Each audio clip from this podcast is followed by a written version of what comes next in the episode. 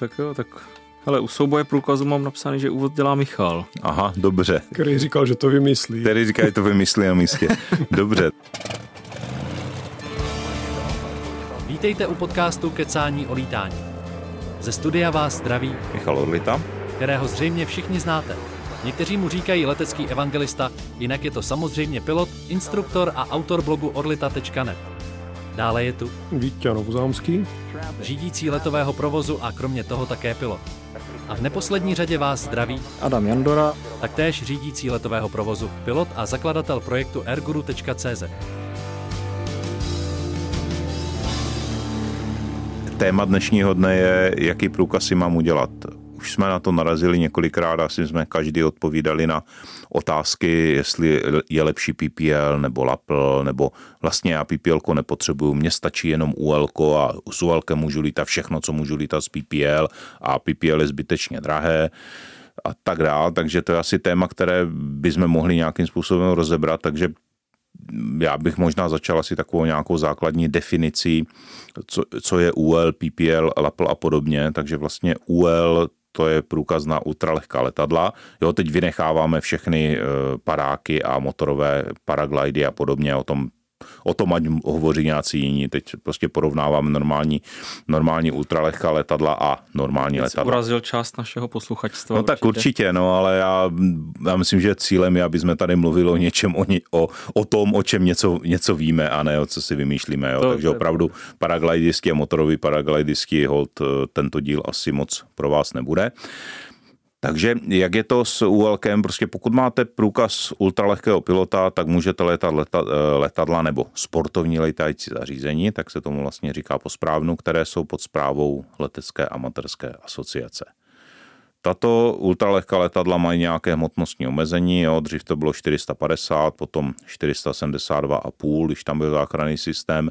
Dneska se dá jít až na 600 kg, ale pochopitelně ta hmotnost závisí od výrobce letadla. Není to tak, že všechny ultralighty můžou lítat na 600 kg.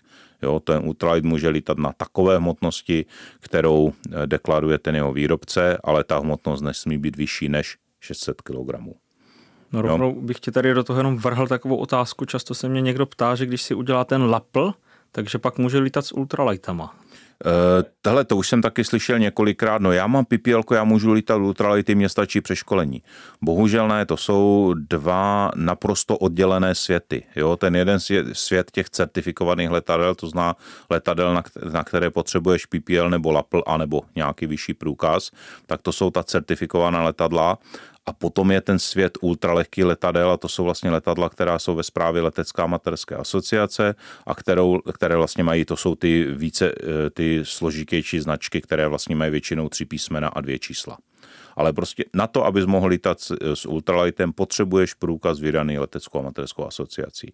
Ono to, to možná přetrvává z minulosti, kdy eh, ještě, já nevím, někdy v 90. letech to bylo tak, že pokud jsi měl eh, CPL jako obchodního pilota, tak jsi mohl lítat ultralighty, ale to byly ty ultralighty registrované na leteckém úřadě nebo tehdy státní letecké inspekci a to už je dávno zapomenuto. Takže eh, ve zkratce, pokud chceš lítat ultralehká letadla, musíš mít průkaz vydaný leteckou amatérskou asociací, po případě nějakou jinou asociací někde jiných států nebo tohoto, ale to už jsou asi okrajové případy.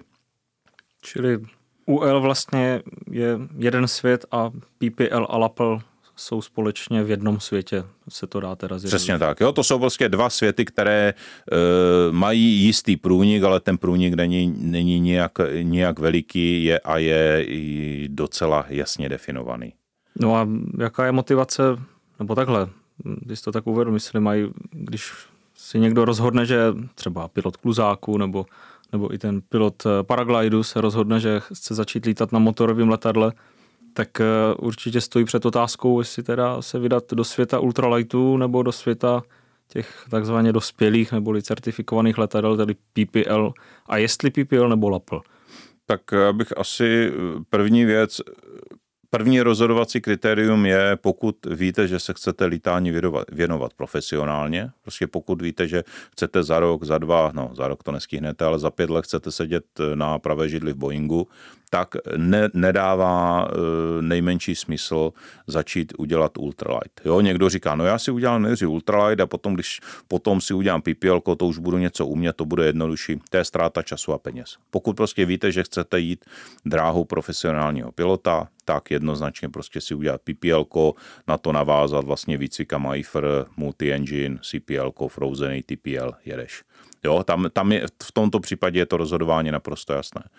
Pokud chceš lítat jenom pro eh, vlastní potěchu, tak tam už to bohužel tak jednoduché není. Pokud prostě, pokud víte, že chcete časem se dostat k nějakému lítání třeba i frovému, tak taky musíte si udělat PPL, ale pokud víte, že se budete chtít jenom tak nějak povozit po okolí a sem tam něco letět, tak to UL lítání prostě je lacinější. Je výrazně lacinější než to PPL lítání, protože hodina na ultralightu, že můžeš se 15, 2,5, 3 tisíce korun, kdežto hodinu na certifikované mašině pod 3 tisíce nebo 3,5 tisíce prostě neseženeš. Jo, nevím, jaké máte zkušenosti. Takže v dnešní době i to, to by byla hodně dobrá cena, teda mě přijde, No je, jako, jo, jsou jako místa, kde se dá sehnat hodina na certifikované mašině za 3 tisíce nebo za 3,5 plus DPH jo, ale pořád je, prostě ty ultralety budou lacinější. Hmm. Jo, někde jsem viděl nějaké srovnání, no to je, to je výrazně lacinější, protože PPL výcvik je 45 hodin a OL výcvik je 20 hodin. Jo, to si myslím, že je trošku zavádějící, protože za 20 hodin se prostě dnešní moderní, dnešní moderní ultralight, který má v podstatě stejné nároky na pilotáž jak Cessna nebo Piper, prostě za 20 hodin to nedáš nebo respektive dají to ti, ti nejlepší z adeptů a to bude třeba jeden z desíti, jeden z dvacíti. Takže ta, Neznám ten, nikoho, kdo by to dal za 20. Jako. No, takže ten, ten, ten počet odlítaných hodin jako určitě bude někde 30, 30 možná víc, ale zase eh, těch, těch hodin prostě je, těch hodin sice víc, ale eh, ta hodina je lacinější. Takže ano, dostat se k pilotnímu průkazu na UL bude většinou lacinější a současně to udržování taky je lacinější než eh, udržování PPL. Vážení posluchače, vy jste to asi nepoznali, ale sedí tady s náma i třetí kolega Vítěz Novozámský, který poslušně poslouchá. Já ho pustím ke slovu já, potom. Já jenom žasnu. Mě, mě napadlo, že jestli se nechceš podělit, jako, že bys nám tady udělal exemplární příklad, jaká byla, jako to, jaká byla tvoje cesta, eh, který ty průkazy máš a čím jsi začal, jak bys to udělal třeba jinak? No já jsem samozřejmě pomýšlel na to, že bych se věnoval profesionálně lítání, ale eh, protože jsem měl nějakou zrakovou vadu, která se pak vyřešila operací, ale až, až později, tak jsem začal na ultralightech, který nemají tak přísný kritéria na zdravotní kvalifikaci. Takže jsem si odlítal něco na ultralightech, což eh, bylo spojené s tím, že to bylo finančně, jak Michal zmínil, mnohem rozumnější, než eh, rovnou začít na PPL pro mě. A až potom jsem už měl stabilní zaměstnání a, a už eh, byly, řekněme, i nějaké finanční přebytky, jestli se to tak dá nazvat vůbec, tak jsem se potom začal věnovat PPLku. S tím, že ten hlavní cíl byl tehdy, že, protože se mě rozrostla trošku rodina, takže bych je občas jako vyvezl všechny, taková, je, taková ta idea, eh, že vzít rodinu k moři letadlem, což nakonec vlastně se neuskutečnilo. No. Takže, ale aspoň mě to umožnilo to, protože ultralight je další věc, třeba co je rozdíl oproti PPL, tak ultralighty jsou eh, ze své podstaty a eh, toho váhového omezení maximálně dvoumístný, což u letadel, které jsou pod PPL, tak tam není problém si udělat klidně šestimístnou jednomotorovou mašinu a vzít těch lidí víc. Takže eh, tohle byl můj motiv vlastně, proč ne teda, že bych promýšlel na to brát sebou šest lidí nebo pět lidí dalších, ale motiv byl ten, abych mohl lítat letadla, které jsou více místní. Sice jsi to nevyužil, ale měl tu možnost. Měl tu možnost. No. Tu možnost mám stále, sice mě to stojí eh, hromadu peněz, ale, ale ta možnost tam je a je to o těch možnostech. No. A tak zase to můžeš doma obhajovat, jakože hele, vy jste nechtěli letět, jako, já si tady kvůli vám musím dělat průkazy. Já jsem si vlastně to PPL dělat nechtěl, ale abyste mohli někdy v budoucnu letět, tak potom dostaneš dotaz, no dobře, už máš PPL 15, 15 let a kolikrát jsme někam letěli. No, přibližně přibližně ani jednou, že? ne, tak eh, jo, to, to řekl důležitou věc, eh, že letadla nebo ultralehká letadla nemůžou být více jak dvoumístné. Tečka. Tam prostě není cesty, aby, aby to bylo více místné, jo, když to PPL mašina může být eh, prostě dvou, čtyř, šesti místná, tam, já nevím, jestli tam nějaké omezení, ale stejně napro... už k šestimístné mašině je docela problém se dostat do těch šesti místných pískáků je poměrně málo tady, jo, a nevím o tom, že by se běžně půjčovali. Tak takže... jaký karavan bys někde sehnal? Cestu no, ale karavan, karavan není to... pískák, víš? Jo, takhle, jo, ano. Karavan je sice jednomotorový, ale na to, pod, to už je, to nepadá pod kategorii SEP, což je single engine piston a to je vlastně to, když se řekne PPL, tak pro hmm. 90-95% lidí vlastně PPL spojené s tou kvalifikací SEP, to znamená single engine piston, jednomotorová pístová letadla. A ještě pozemní. Jo. Můžeš se dostat do situace, že máš někde ano, hydroplán. A... Sep, ano, opravdě v průkaze máš napsané SEP a zatím závorce Land. Jo. Nevím, kolik lidí má má plováky udělané, jo, ale si jo, zase okrajová záležitost. Takže eh, samozřejmě eh, nemějme představu, že když naložíš čtyři, čtyři lidi do cestny, takže prostě tam dáš čtyři lidi palivo a poletíš k moři se zavazadlama. Jako to, to prostě hmotnostně nevychází, to je vlastně další věc, která je, která je společná pro každá let, pro všechny typy lítání omezení maximální zletovou hmotností. Já už jsem říkal, ultralight. A nebo potřebuješ veliký letiště, no. No tak nepotřebuješ, ta zletová hmotnost je prostě daná a to, že se fyzicky povede odstartovat, ale budeš 50 kg přes váhu. Ne, to se nemyslel, že ale i na tom MTOV no, legální, jsou, tak třeba z Medlánek nebo Ano, z Medlánek s plnou cestnou na MTOV za horkého dne. Jako to můžeš asi... za letištěm v Komíně odbočit doleva a po D1 pokračovat po zemi. Jako. No asi tak. Do, jako dojet tam... do Tuřána tam odstartovat normálně. No, tak jako. Jo, ale zase, jo, toto třeba jedna z výhod ultralehkého létání, že naprosto většina ultralightu, většina těch mašin má Rotaxe 912, po případě 912, nebo většinou v 912 S, to zná 100 koní. Jo, teď se objevuje spousta aeroplánů s 915, což je 140 koní, jako když máš aeroplán, který má 600 kg maximálně a 140 koní a nedej bože stavitelnou vrtuli, tak jako s tím nemáš problém odstartovat prakticky kdekoliv. Jo? Takže toto je nepopiratelná výhoda ultralightu, že eh, ten výběr letišť máš v podstatě neomezený. Jo? Je velice málo letišť, na které se s ultralightem nevlezeš. Když to, když budeš mít plnou cestu nebo budeš mít 20, 20 se ve dvou, to je ve čtyřech lidech, tak to prostě hmm. jo, do medlánek s dvacítkou ve čtyřech taky nepůjdu. Takže zkrátka, jak se rozhodovat v tomto případě, pokud máte, pou, nebo takhle, chcete cestovat letadlem, tak pokud máte pouze milenku, jednoznačně ultralight, pokud máte rodinu, jednoznačně PPL. Tak jednoznačně tak záleží, ano, pokud má, máš rodinu, která je více než, než manželka nebo manžel, tak eh, jako potřebuješ, potřebuješ PPL. Pokud cestuješ sám nebo s jedním člověkem, tak jako to UL dává smysl. Jo, ještě před pár rokama byl trošku problém, že ne všude se ty průkazy UL a teď myslím jak pilotní, tak technické uznávali. Možná si ještě pamatujete, že vlastně letět do Rakouska hmm. znamenalo i s ultralightem musel zmít PPL, musel žádat povolení, myslím, že to povolení stálo nějak 250 hmm, euro, nebo trvalo, než jako, to trvalo to, jo, takže... To není tak ta, dávno vlastně. No to, je tak, zrušili, no? to je tak tři, tři, čtyři roky, co hmm. to zrušili. No zrušili, oni to nezrušili. Oni zavedli jiné podmínky, a jo, spousta lidí si myslí, že už není potřeba povolení. Ano, není, ale za předpokladu plnění podmínek a ty podmínky jsou poměrně striktní. Potřebuješ třeba potvrzení o údržbě. Jo, kolik z mm-hmm. má potvrzení o údržbě. Jo, takže jako jsou ty podmínky nějak nastavené, nevím, jak moc to Rakušáci kontrolují, ale dá se to, dá se to dohledat.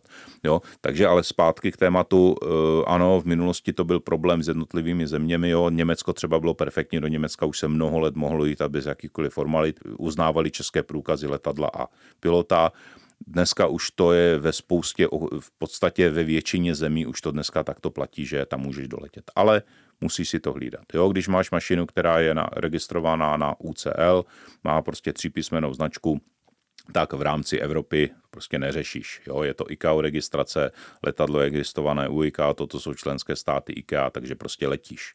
Nemusíš, nemusíš se tím zabývat, jestli potřebuješ povolení nebo ne. Jo, podání letového plánu, eventuálně celníci, pasováci, to je, to je druhá věc, to nesouvisí s technickou způsobilostí letadla z kategorií. No další téma by mohlo být třeba rozdílný udržování těch průkazů, protože když by si někdo udělal ULL a pak PPL, tak vlastně máš jo, starost navíc, musíš si udržovat dva průkazy místo. No, místo já bych možná ještě, než se budeme bavit o udržování, já bych možná začal ještě s tím jako získáním toho průkazu. Jo, že vlastně eh, já mám, ta, ta historka, je ten kamarád, on se asi pozná, když to nebudu ho tady dál jmenovat, ale to je eh, můj kamarád, který začal, kdysi lítal na větroních a potom no, pár let nelítal a vrátil se k lítání. A seděli jsme na obědě, vykládal, on říkal, jo, já jsem si teď začal dělat výcvik UL a to bylo v době, já už jsem měl PPL. Já jsem taky dlouhé roky vlastně měl akorát větroně a UL. Jsem PPL neměl. A tak jsme se bavili a jsem říkal, no a proč si děláš UL? Nechceš si udělat zrovna PPL? Ale to je, to stačí to UL. Nevím, jestli se rozhodl ještě, než si ten UL výcvik dodělal, nebo záhy po té, co si ten UL výcvik dodělal. My se bavili jsme se pár měsíců na to na obědě on říkal, ty člověče, ty jsi měl pravdu, já jsem si už, já si to pípilkou udělám. Takže prostě nainvestoval peníze, udělal si ten UL průkaz a v zápětí si začal dělat PPL. To zná prostě ten výcvik lítáte dvakrát. Jo, byť finančně jako není, není, to, hmm. není to úplně srovnatelné, ale lítáte to v podstatě zbytečně. Takže pokud jste na vážkách, že jako PPL nebo UL a udělám si UL, uvidím, tak to je, to je ztráta času, ztráta peněz. Běž přímo do toho PPL a nebo do Laplu, jo, což jsem samozřejmě taky varianta. Asi se chceš zeptat, jak se liší Lapl a PPL. Přesně tak, ano. tak se zeptej. no a tak nám pověz, Michale, jak vlastně se teda uh, liší Lapl a PPL mezi sebou? Tak eh, Lapl je vlastně evropská specialita. Lapl se zavedl před pár rokama a ta cesta k němu nebyla jednoduchá. Oni vlastně v tom prvním návrhu Laplu dokonce bylo, že to bude průkaz, který bude omezený asi na do 70 km od domácího letiště a podobně, nebo nějaký takový nesmysl to naštěstí. To mě zajímalo, jak se to bude prokazovat, ale, že tohle ale, je moje domácí letiště. Ale to v tom návrhu Znáte opravdu bylo a největší sranda je, že někteří lidi si přečetli ten návrh a v době, kdy už ty Laply byly, tak kolovali mezi leteckým lidem informace hmm. z toho původního návrhu, který samozřejmě neprošel, protože to byl totální nesmysl. Takže dneska ten Lapl eh, je, je tam kratší výcvik, ale zase to, že je ten výcvik, to minimum je, eh, je menší než na PPL, neznamená, že to na těch minimech odlítáš je tam omezení e, do dvou tun. A ještě se tě zeptám, ty letadla jsou teda stejný? Pokud to nepřesáhne ty dvě tuny, tak... E, ano, ty musí, je to certifikované letadlo, ale máš to omezené, máš to omezené maximálně dvě tuny a maximálně čtyři sedadla. E, je tam ještě trošku rozdíl po tom, co se týká přeškolování, ale to už není až tak zásadní. Jo. Co je ale podstatné, Lapl má menší požadavky na zdravotní způsobilost. A z mého pohledu dává smysl LAPL právě pro lidi, kteří nejsou schopni dosáhnout na PPL zdravotní způsobilost z nějakého důvodu, tak si udělejte LAPL. Ale jinak jako ten LAPL nedává žádný velký význam. Jo? Víš, tak to znamená, že Vítě tenkrát, když vlastně LAPL ještě nebyl a ty jsi vybral UL kvůli nějakým těm očním záležitostem, tak v dnešní době bys vlastně byl třeba připuštěn na, třeba, na Lapl? Já nevím přesně, jak se, jak, se, jak, ty zdravotní, jak se ty zdravotní liší. Možná třeba oči jsou stejné, ale to asi není podstatné. Prostě pokud neprojdete na PPL a chcete lítat velké mašiny, jako v vouzovkách velké, z našeho pohledu veliké, kdyby tady seděl s náma nějaký pilot Boeingu, tak spadne ze židle, když řekneme velké mašiny. Ale pokud prostě chcete lítat certifikovaná letadla, neprojdete na, na PPL, podívejte se, jestli neprojdete na, na Lapla. Jo, říkám, tam je Potom to prodlužování je trošku jiné, ale diametrálně to odlišné není a můžete lítat, co chcete. A že to omezení hmotnosti je nějak ty dvě tuny. Kolik lítáme letadel, které hmm. jsou přes dvě tuny? Já, já žádné. Ty jsi Michale naťukl teda územně omezení, takže dá se to říct obecně, že to je na Evropu? Teda e, dobrá otázka. Lapl je evropská specialita. Takže Tedy pouze státy, státy EASA? Státy EASA, nebo asi, asi přibližně státy EASA. Tam těch států, které jsou v Evropě a nejsou EASA, je, je minimum. Uh-huh. Jo. Ale je to evropská specialita. Nevím, jak by se na ten lapl tvářili v Americe. Myslím si, že eh, lapl ti neuznají v Americe místo PPL, to znamená, pokud víš, že chceš někdy si jít zalítat do Ameriky, tak musíš jít do, musíš jít do PPL. To se těžko odhaduje teda. To se ale... těžko odhaduje, ale to je jeden z důvodů, proč každému říkám, pokud nemáš nějaký zásadní zdravotní důvod, udělej si zrovna PPL. A znám i lidi, kteří začali s velkým nadšením dělat lapl a ještě než ho udělali, tak to vlastně přesvědčili na to, že si dodělali PPL nebo ho dodělali hned poté. Prostě PPL je, máš to jednou udělané, jednou vyřešené, nemusíš řešit nějaké byť drobné omezení u toho Laplu. A lítám teda na klasických certifikovaných letadlech v rámci Laplu? Ano. Takže v tom případě vlastně cenově je to úplně stejný, jako bych si udržoval PPL. Ano. No, Nebo lítal tak to, je to z hlediska praktického lítání, jo, tam e, u prodlužování laplu, tam není ta dvouletá lhuta na nálet, tam je vlastně rozlétanost tak, jak je na větroních, jo, je to tam trošku jinak, ale e, že z praktického hlediska je to jedno, protože stejně se potřebuju udržovat rozlítaný. Já si lítám 10 nebo 12 hodin ročně a jak, to už asi, to už asi detail. Pokud někdo je schopný nalítat 4 hodiny za rok, tak nedává smysl, aby lítal. Je úplně jedno, jestli chce lítat eh, PPL, Lapl nebo, nebo Ultralight. Pro ty, co mají eh, zároveň PPL a Ultralighta, tak relativně nedávno přišla dobrá změna na udržování, ne? že si můžeš, a tam hnedka si myslím, že vytasíš další historku, jak to někteří pochopili, že si náletem na ultralightu můžeš pokrýt tu povinnost nebo tu, ten nálet na prodloužení PPL, jestli to říkám ale to, ale to tak je, jo. Tam je to vlastně přípis úřadu, který na ten povinný nálet na prodloužení, což je vlastně za poslední rok platnosti, to znamená za ten druhý rok platnosti, potřebuješ dva, odlítat 12 hodin. A ty vlastně si 12 hodin si můžeš klidně celých 12 hodin odlítat na ultralightu. Je tam napsané něco jako stejné kategorie, to znamená, jedná se o to, abys eh, těch 12 hodin nelítal na kluzáku registrovaným pod eh, leteckou amatérskou asociací, hmm. ale by to bylo normální ultralehké letadlo, to znamená prostě Eurostar, Bristol, Star, něco takového. A ty jsi řekl takovou zajímavou věc, těch 12 hodin za poslední rok to platí teda i bez ohledu teďka na ten zápočet z ultralehkých ano, hodin. Ano, to prostě... To, je... to, to jako jsem se setkal s tím, že to taky občas není úplně jasný. Tam že... ta podmínka je vlastně, že plat, kvalifikace SEP platí dva roky a za poslední rok, to znamená za ten druhý rok, musíš nalítat 12 hodin hmm. a k tomu mít let s instruktorem. Pokud to nemáš, tak musíš dělat vlastně přeskoušení s hmm. examinátorem.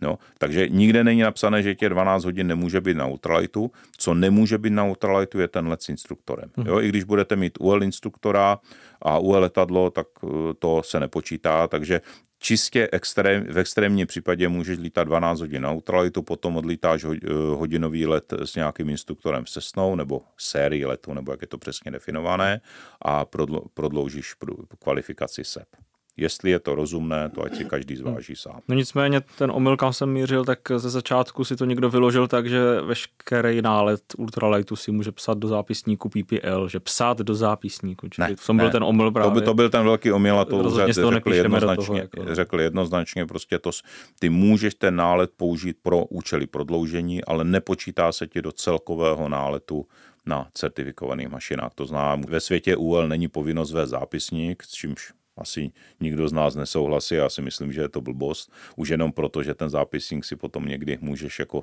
stařeček prolistovat a dívat se, kde jsem byl a vzpomínat, že si vůbec nepamatujete, ale když je to v zápisníku, tak asi jste tam byli.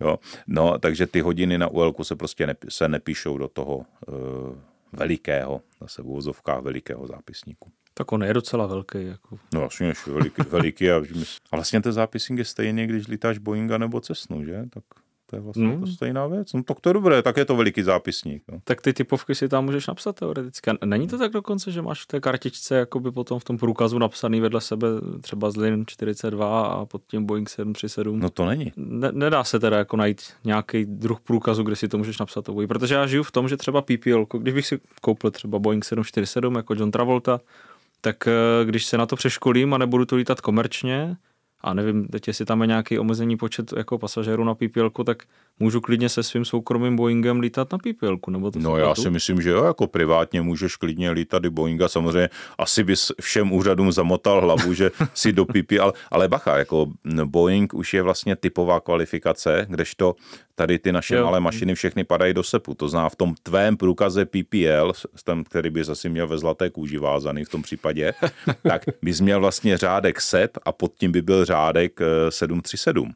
No to by bylo pěkný. Jo, to by, ale jo, že nebyl, na jednom místě bys neměl napsané Z142, Cessna 172 jo, a Boeing ale... 707. Jo, tak, jo? Hm. Takže to by, to by asi nešlo. Ale bylo to zajímavé. To je... Jako kdybych byl pilot Boeingu jako normálně ATPL teďka, tak asi při příští návštěvě UCLka si tohle nechám jako jen tak zapsat, jako, že sice bych to asi, nebo asi to a u nás tak, nikdo nevyužije. Ale... Počkej, ale každý pilot Boeingu to snad zapsané mít musí. V tom jako v tom PPLku? Ale ty, když máš, když lítáš Boeinga, tak máš průkaz ATPL, ale už nemáš PPL. Jo, tak to je Ty, ono. ty můžeš mít vždycky jenom jeden Takže- průkaz, to znamená, ty jo. máš v tom průkaze ATPL máš řádek, máš řádek Boeing 747, pod tím máš řádek Airbus 320, když to budeš lítat do boje, a pod tím budeš mít řádek single engine piston. Hmm. A pod, nebo single engine piston a v závorce C, protože budeš mít ty plováky, o kterých jsme se tady bavili. Samozřejmě, tak Jo. když už jako mám každý Jumbo, normální jako, pilot má kvalifikaci na plováky, že? No. ale tak teď jsem to někdy viděl, že už aj někdo má někde nějakýho ultralighta s plovákama, tak jako, že jo, ono, nebo si představ, že jsi někde na dovolené v Chorvatsku nebo i klidně na Maledivách, i když tam nevím, jak se mimo Evropu by uznávalo to PPL, ale to Chorvatsko, řekněme. Stát EASA, PPL mi tam platí a vidím, že ta, tam je mořský letiště s letadlama na vodě, cestny nějaký, tak hned by mě napadlo tam napochodovat a říct dobrý den, jako hele, mám PPL, cestnu lítám, chci si půjčit tady tuhletu A, a, a já ti hned řeknu, co by ti řekli, no. no tak poslouchám. Hele, ale já jsem, počkej, teď vážně, já jsem, že já jsem asi nejsou jediný, kdo si vyzkoušel lítání na plováka, že v rámci, když jste v Americe, tak to za to stojí prostě, takže jsem vymyslel, zastavil jsem se v té škole, řekl jsem jim, že si nechci udělat kvalifikaci, ale že prostě si chci hodinu polítat, jako ne se povozit, ale si to od, odlítat, takže jsem si nastudoval asi 15 stránkovou příručku německý důstojník dle příručky zvládne vše, jo, no a takže jsem si hodinku na tom polítal, jestli jsme udělali nevím, 7-8 startů, mně se hrozně líbí ten jejich výraz splash and go, Splash and jo, go. prostě máme touch and go a oni používali splash and go, Tak to je jo, krás, krásný výraz. Jak je, to, jak je to v české frazologii? Letmé stříknutí a vzlet? Nebo Teď větše to nevím, ale to bych ale možná, to to letmého přistání, jak to nazvat? No. No, tak určitě to někde bude. No, ale proč o tom mluvím? Bavil jsem se s tím, eh, s tím instruktorem, který byl mimochodem hrozně příjemný, to bylo taky krát, jako neschopnost udržet myšlenku a myšlenku opustit, ale že nahodí, tam je, eh, když jsme tu mašinu chystali, on říkal, víš, co je nejdůležitější, než odrazíš od břehu? Mít klíček v zapalování. Jo, protože říkal, že, že není nic horšího, než že si odvážeš aeroplán, teď ho odstrčíš od břehu, naskočíš na ten plovák, vlezeš, vlezeš do kabiny a zjistíš, že ten klíček je v kanclu na břehu. A ta mašina už se, už, je, už se ti vzdaluje a už neskočí zpátky, nebo když skočí zpátky, tak ti ujede. Jo, takže to bylo, no a tak jsme teda nahodili, teď jsme jeli, říkal, chci si zkusit ten první start? Já jsem říkal, hele, tak já teoreticky jsem si to v příručce nastudoval, sice naprosto nevím, jak, jak, odha, jak odhadnout ten moment, jak to máš postavit na ten zoubek, on říkal, to poznáš. Jo, takže prostě jsem zkusil první start a bylo to krásné. Bylo to jako, fakt to každému doporučuji si to polítat a opravdu to, to postavit na ten zoubek, to poznáš. Prostě to, To zoubek to je jako to je na tom plováku. Když se podíváš na plovák, tam je vlastně mm-hmm. takový zoubek a ty vlastně v, tom, v té první fázi rozjezdu, až tam plný plyn máš plně dotažené a ve správné rychlosti to vlastně povolením to postavíš na ten zoubek. Mm-hmm. A když, když, když to přetlačíš, tak prostě najednou cítíš, jak ta voda brzdí, když to přetáhneš, tak cítíš, jak ta voda brzdí. Jo, to, jako je, já jsme, potom jsme to zkoušeli a to je jako krásně identifikovatelné. No, ale teď zpátky k tomu, tak jsme se bavili o pučování, pučování aeroplánu s plovákama a on říkal, že je strašlivě málo míst, kde ti pučí aeroplán s plovákama. Hmm. Jo, tak jak v Americe se vlastně dá půjčit aeroplán v podstatě kdekoliv, že přijdeš, ukážeš průkaz, oni si s tebou skočí přes zkoušení a vem si a leď. Jo, dále to neřeší, dál neřeší. Tak co se týká těch uh, plováků, tak říkal, že je to jako takový míst je velice málo. Jo, Takže... takže Kvůli čemu? Jako, že se bojí, že to rozbije někdo? Nebo? asi jo, ne, jako to už si nepamatuju. On nějak mě to vysvětloval, jako je k tomu nějaká story, proč a jak, ale mm, prostě ne, není, není to tak jednoduché to znání, když přijdeš do Chorvatska.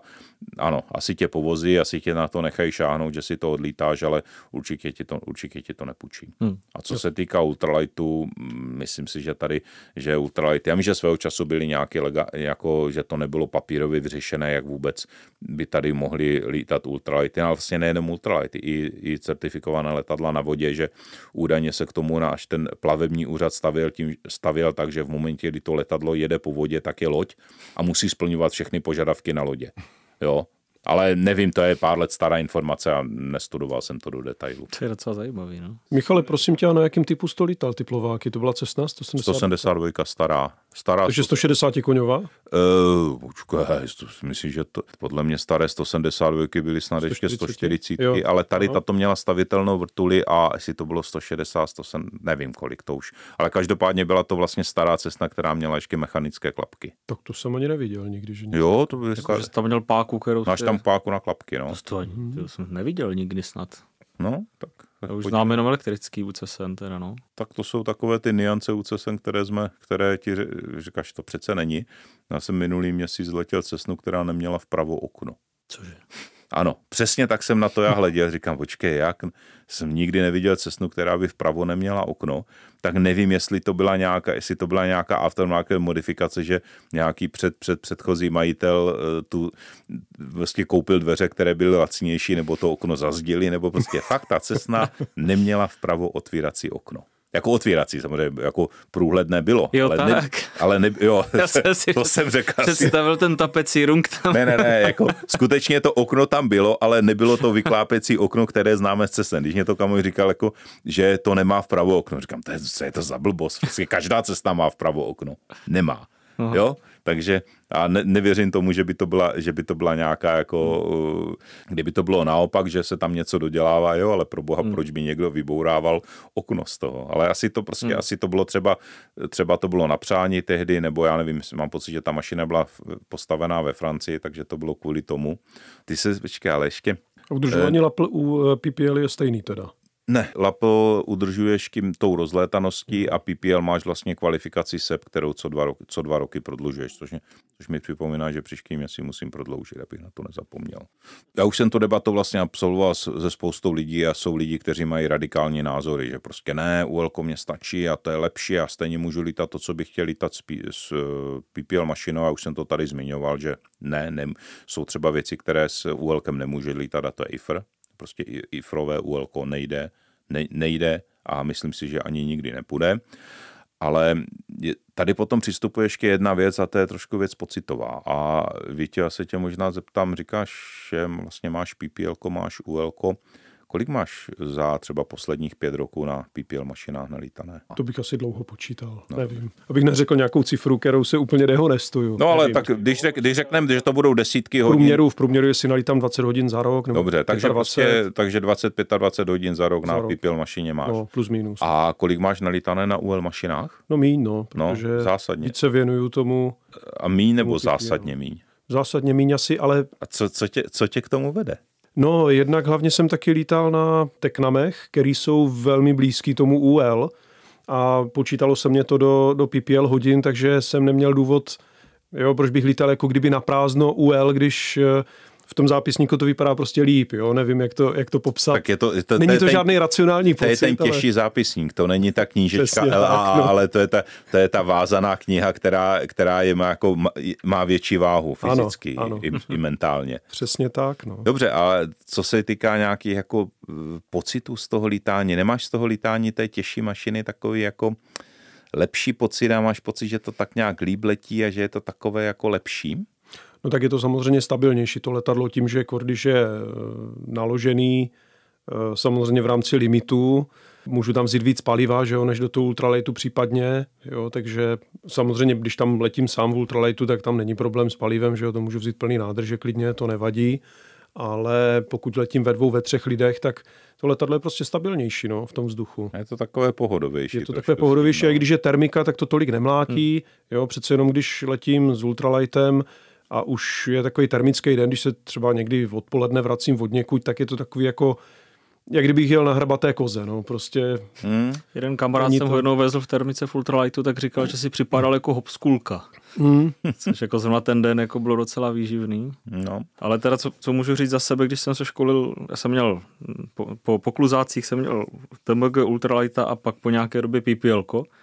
No a to si pamatuju, že když jsem se- školil na, na tu cestnu, na PPL, nebo napřed jsem udělal PPL taky na Teknamu právě, to bylo asi to stejné letadlo přímo. A, no a pak jsem se přeškoloval na cestnu 172. Na součástí přeškolení je vzlet na maximální nebo na MTOV, čili na největší možné hmotnosti. Tak jsme to teda jako naložili, co to šlo. A bylo to teda Nikoliv na medlánkách. Přesně, bylo to v Tuřanech, kde má dráha přes 2,5 kilometru, takže se člověk nebojí. A to si přesně pamatuju. Jednak teda ten pocit, že jako jedeme už fakt dlouho po té zemi, oproti třeba dynamiku, který se rozjede na několika, možná stovkách i méně někdy metrů, tak už to bylo zajímavé, hlavně když se to teda dostalo do vzduchu, tak eh, mě fascinovalo to, jak to stoupe míň a jak to prostě ne, že hrne ten vzduch, ale prostě v tu chvíli jsem měl subjektivní pocit, jak kdybych startoval prostě s Boeingem, že jako v tom vzduchu něco znamenám, že konečně jako to není ta hopskulka, že to se mnou jako mlátí, ale že prostě jako z toho letu nebo z toho letala šel takový respekt, že už jako to má to tu váhu, když si člověk řekne, ty jo, jako je to něco malinko přes jednu tunu, jo, ta tuna, že letí ve vzduchu a člověk to musí ukočírovat. Jako no, že letí dobrý musíš pocit ukočírovat, respekt, ale no. že si tam, že si pán té tuny. Jo? A, a to právě, jako, no, to je říkám, jako ten... kombinace toho dobrýho pocitu a respektu ještě zároveň z toho. Hmm. Taky. To, to, si pamatuju, že to bylo úplně skvělé, že jsem si říkal, jo, nelituju konečně toho pořádné letadlo, no. potom, zač- potom jdeš dál třeba do Cyrusu a říkáš, to je konečně pořádné letadlo. A je mně jasné, že kdyby tady seděl ten, ten hypotetický pilot Boeingu, tak se teď na nás podívá a říká, vy jste se chlapci zbláznili, ne? jako, jo, toto není letadlo a, tak, a tak dále. Ten si tím určitě taky prošel takhle postupně, no. i, ten, i ten hypotetický. Ale, ale já jsem takyž ty otázky směřoval tak nějak, já už jsem si všiml jedné věci. Kolik znáte pilotů ultralightů, kteří přešli na lítání PPL nebo certifikovaných aeroplánů a kolik znáte pilotů certifikovaných aeroplánů, kteří přešli na lítání jenom ultralightu? Jako v, to, v té druhé cestě, co jsi řekl, tak to asi nikoho, no.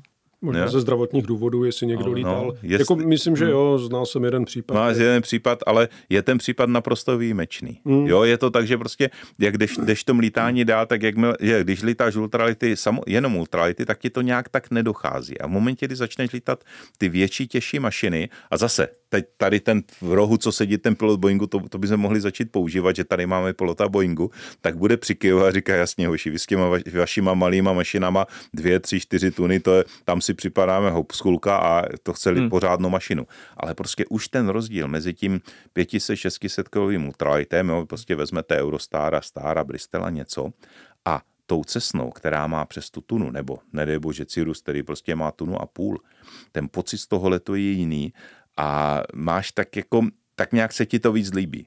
Stojí to násobně víc peněz, to bez debat, jo. Ale prostě představa, že když už lítáš prostě cestný Cirusy a potom, protože máš méně peněz, takže půjdeš lítat ultralighty, to tak nějak spíš zjistí, že možná vlastně ani, že, že už s těma ultralitama až tak moc lítat nechceš.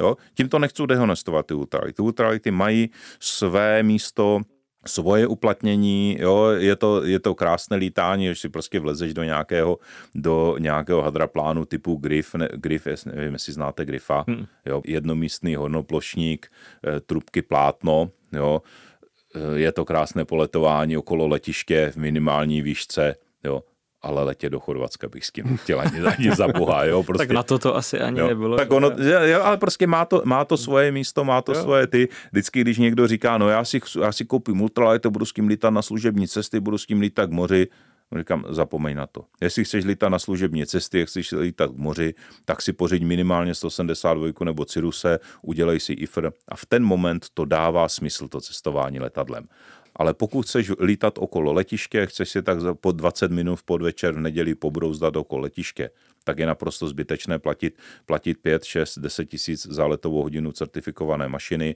chceš lítat sám, na to ti bohatě stačí pěkný, dobře hmm. udržovaný ultralight, nemáš co řešit.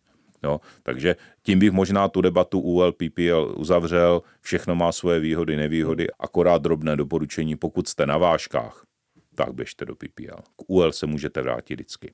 Jo, to jsme hmm. tady neříkali.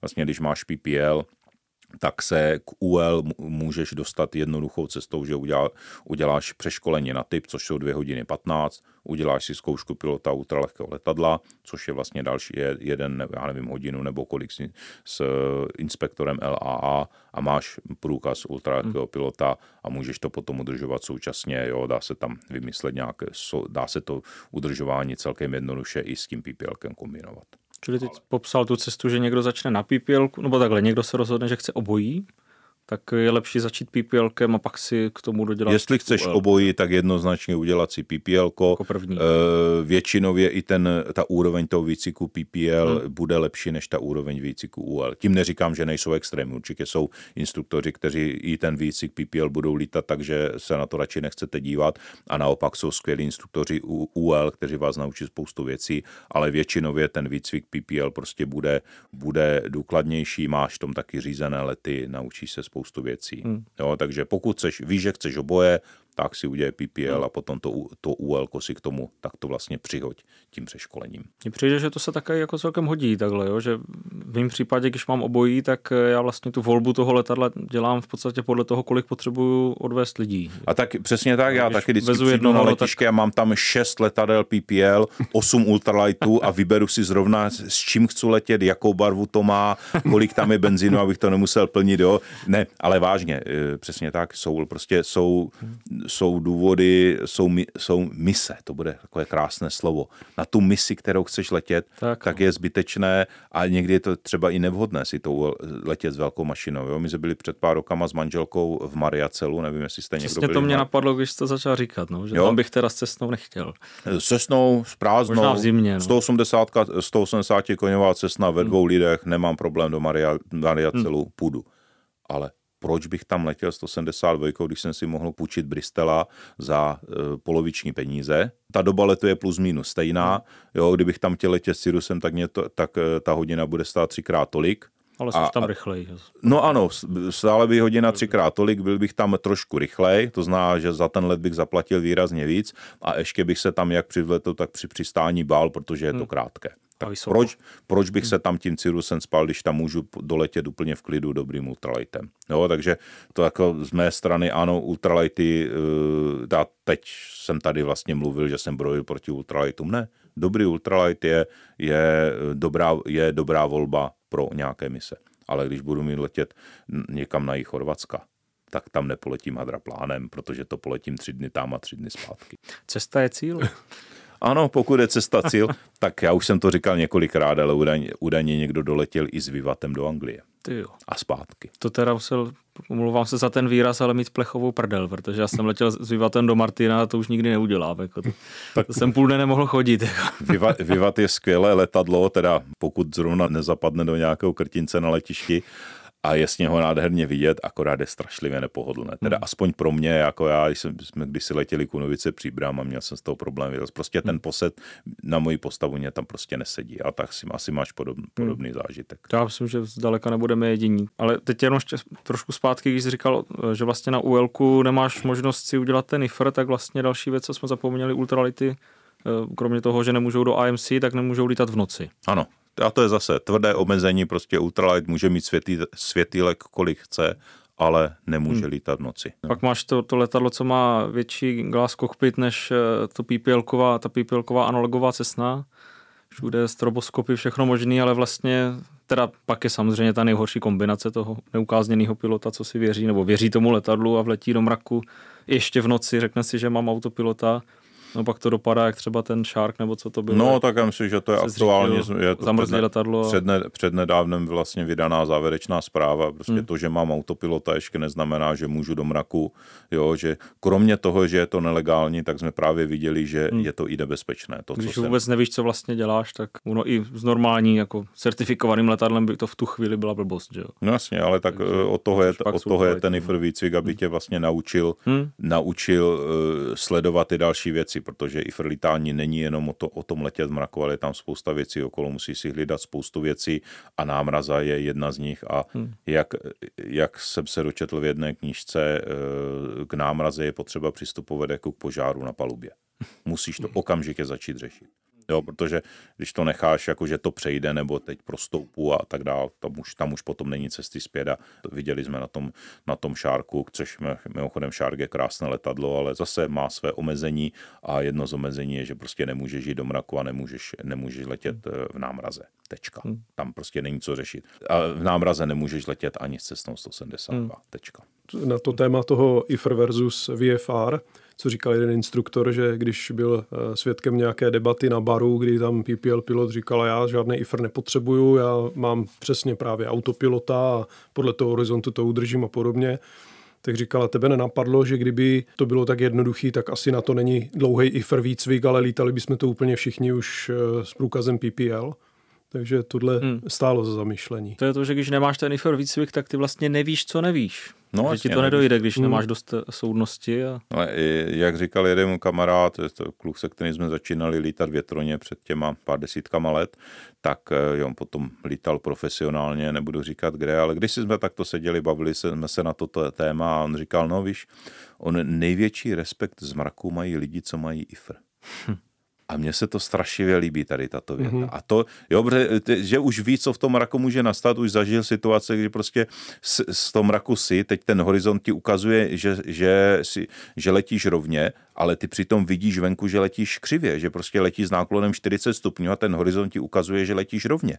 A teď, teď prostě ta hlava nad tím přemýšlí, ty se musíš odprostit do toho, že sice vidíš ven, že máš náklon 40 stupňů, ale přikrčíš se, říká, ty vole, dívej se tady na ten přístroj, nedívej se ven, protože zrovna tam byly mraky naskládané, takže to prostě vypadalo, že, že ten náklon máš a to není vymyšlená historka, to se stalo mně, můžu, můžu doložit datum a čas, kdy jsme prostě prostoupávali s Cyrusem a najednou jsem říkal, Jo, jako už hurá, už ven, jsou venku z mraku, bude, už nebude dole šedo, už bude krásně bílo a teplo. A už mě prostě mě už ta ruka kmitla, že ten náklon spravím. Podíval jsem se na ten, na ten, na tu, na ten displej. Říkám, ne, ne, ne, vole, brzdi, ne, tady, toto, to je důležité.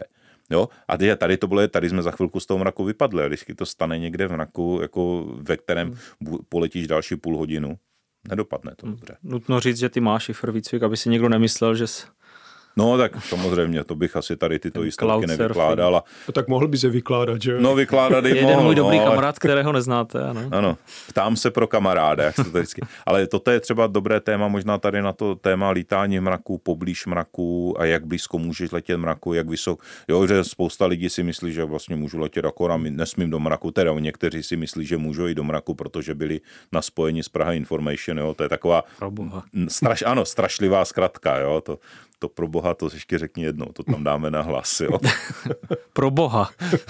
jo, tak to bychom, mohli udělat, to bychom mohli udělat nějaký další díl na toto téma. Michale, my jsme tady okrajově vlastně zmínili při debatě s Adamem eh, Vivata, takže to je další vlastně druh průkazu TMG, eh, Tourist Motor Glider, nebo jak se to jmenuje? Touring Motor Glider. Tak. Jo, to je taková zvláštní kategorie, to TMGčko, že vlastně dřív to bylo, dřív to bylo čistě pro plachtaře, jo, že vlastně, abys mohl lítat vyvata, tak musel mít plachtařský průkaz, protože to byl vlastně doplněk do plachtařského průkazu. S motorovým hmm. průkazem to vůbec nešlo lítat, to už, si dnes, to už je dneska je to zase jinak a spousta lidí si to neuvědomuje.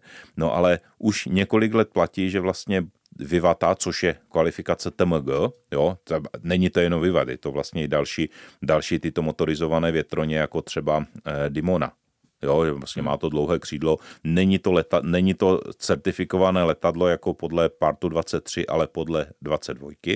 No, zase technikálie, ale... Jako je to certifikované, ale podle... Je to certifikované, jiného, ale podle tak, jiného předpisu. Jo. Je to vlastně certifikované podle předpisu pro větroně. Jo. Hmm. S motorem. Jo, takže prostě... Je ale hybrid. To je takový, takový hybrid, no. Možná teď jsme hybrid trošku urazili, ale jo. Ne, prostě zase, ta letadla, tady ty TMGčka splnili svoji historickou úlohu, prostě v těch 70. letech byla představa, že část výcviku přeberou motorizované kluzáky, začneš lítat s motorem, naučíš se rovné lety, zatáčky, přistání, půjde to rychleji, než když půjdeš bouchat na vijáky. Jo, hmm. nakonec to, toto odvál čas, ale ta kategorie tady zůstala. No a dneska to Vivata můžeš lítat jak s plachtařským průkazem, kde máš kvalifikaci TMG, anebo si to můžeš nechat napsat do motorového průkazu. A má to jednu ohromnou výhodu, pokud, že ty Vivaty zase jsou lacinější, ty Vivaty v podstatě jsou, co se týká financí, by řekl, plus minus srovnatelné s ultralightama, ale pokud máš tu kvalifikaci TMG v motorovém průkaze, tak si můžeš psat hodiny do motorového průkazu a započítávají se vzájemně na prodloužení. To znamená, máš TMG a SEP, odlítáš 5 hodin na SEPu, odlítáš 10 hodin na TMG a prodloužíš obě dvě kvalifikace současně. Jo. Jsou piloti, kteří jsou nekritičtí zastánci Vivata. Už jste asi pochopili, že mezi, my mezi ně nepatříme. Vivat, to je krásně vidět, to už jsme říkali ale není to, není to, hmm. není to super letadlo. Ale Kamarád to dobře nazval, že je to skvělá koloběžka taková, jako že si jdeš tak jako hupsnout pro radost na chvilku jo? kolem letiště. Po, povozit se okolo letiště. Ale jako daleko s tím nechceš. Už jsem to říkal, z Vivata je fantastický výhled. Hmm. Jo, třeba s Vivatem letět navigační soutěž, z hlediska hledání fotek, výborné. Je tam trošku problém, že máš malý rozsah rychlosti, to znamená, nemůžeš spěchat, nemůžeš moc brzdit, ale jako na výhled je ten Vivat krásný. Ono to tak nevypadá, když se na něj podíváš, hmm. ale z Vivatu je fakt krásně vidět. To je to, jak tam místo přípusti máš regulátor hlasitosti motoru. no, tak ano, ale on se si tam máš tlumíš, tak to není. Ale mimochodem víte, proč vyvat letí. To nevím teda. Potřebuješ horký letní den, nastoupí do kabiny Vivata dva piloti, zavřou ten veliký skleněný překryt, dají tam plný plyn, na Češ se ozve ten hluk a za chvíli se dáli pán Bůh Vivat začne rozjíždět. Jede po těch třech kolech, jo, máš hlavní kolo, ostruha a kolo, kolo na konci křídla. Po chvilce rozjezdu tam plnýma křídelkama zvedneš to křídlo do horizontu a jedeš po dvou kolech. A jedeš a jedeš. Až po chvilce teda už reaguje výškovka, tak to postavíš na to hlavní kolo a zase jedeš a drncáš, poskakuješ po každém rbu, drnc, drnc a začne se blížit konec letiště. Vidíš ty praporky? Vy to fakt neznáte. Vidíš ty praporky? Já jsem napjatý, co z toho bude. A ty praporky se začnou přiblížovat. Ty se začínáš potit, protože pořád jdeš po zemi a blíží se konec letiště. A ty už jedeš závratnou rychlostí aspoň 52 km za hodinu. A jak se ty praporky blíží a jak se víc a víc potíš, tak a proto je důležité, aby tam byli ti dva, tak tím pocením ohříváš ten vzduch v té veliké kabině. Načež ohřeješ natolik, že ten, že ten lehký vzduch toho vyvata na principu aerostatiky, nikoli v aerodynamiky, ale aerostatiky, dostane do vzduchu a jakmile si ve vzduchu, tak vlastně zavřeš podvozek, čímž výrazně snížíš odpor a to je mimochodem pravda, on tu bývá, hmm. dělá ten podvozek hrozně moc, ale tím, že zavřeš podvozek, tak už dál letíš na principu aerodynamiky. to je krásný. Tohle teda při přeškolení mi tohle neřekli teda. Jako. No, Tohle mě připadá jako hezká pohádka pro to děti. není pohádka, ne, to je pravda. ale, ale je to pěkný, pěkný příběh. My jsme kdysi letěli s vývatem nasazenou z Kunovic ve dvou, letěli jsme tam na, na dvě noci No, před chřibama jsme si ještě udělali 360, aby jsme je přeletěli. No tak děkujeme všem, co to vydrželi a no, budeme se na vás těšit u dalších dílů eh, našeho podcastu. Tak ahoj. Ahoj. Tak ahoj. traffic,